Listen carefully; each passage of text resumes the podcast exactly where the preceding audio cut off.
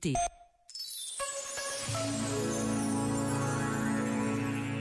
Sobre a obra e a vida do escritor Dostoiévski, escreveu Alice Farina.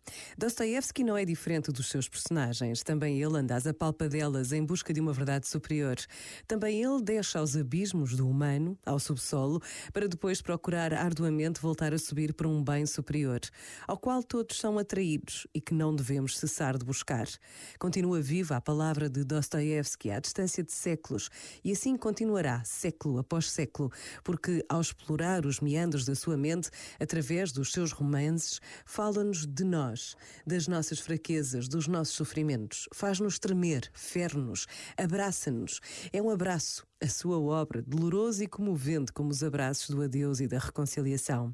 Parece dizer, a sua obra, que a única maneira para sobreviver a esta vida é aceitar também o mal, aceitar também o subsolo, e reerguendo-nos, encontraremos sempre alguém pronto a abraçar-nos. Este momento está disponível em podcast no site e na app da R G F.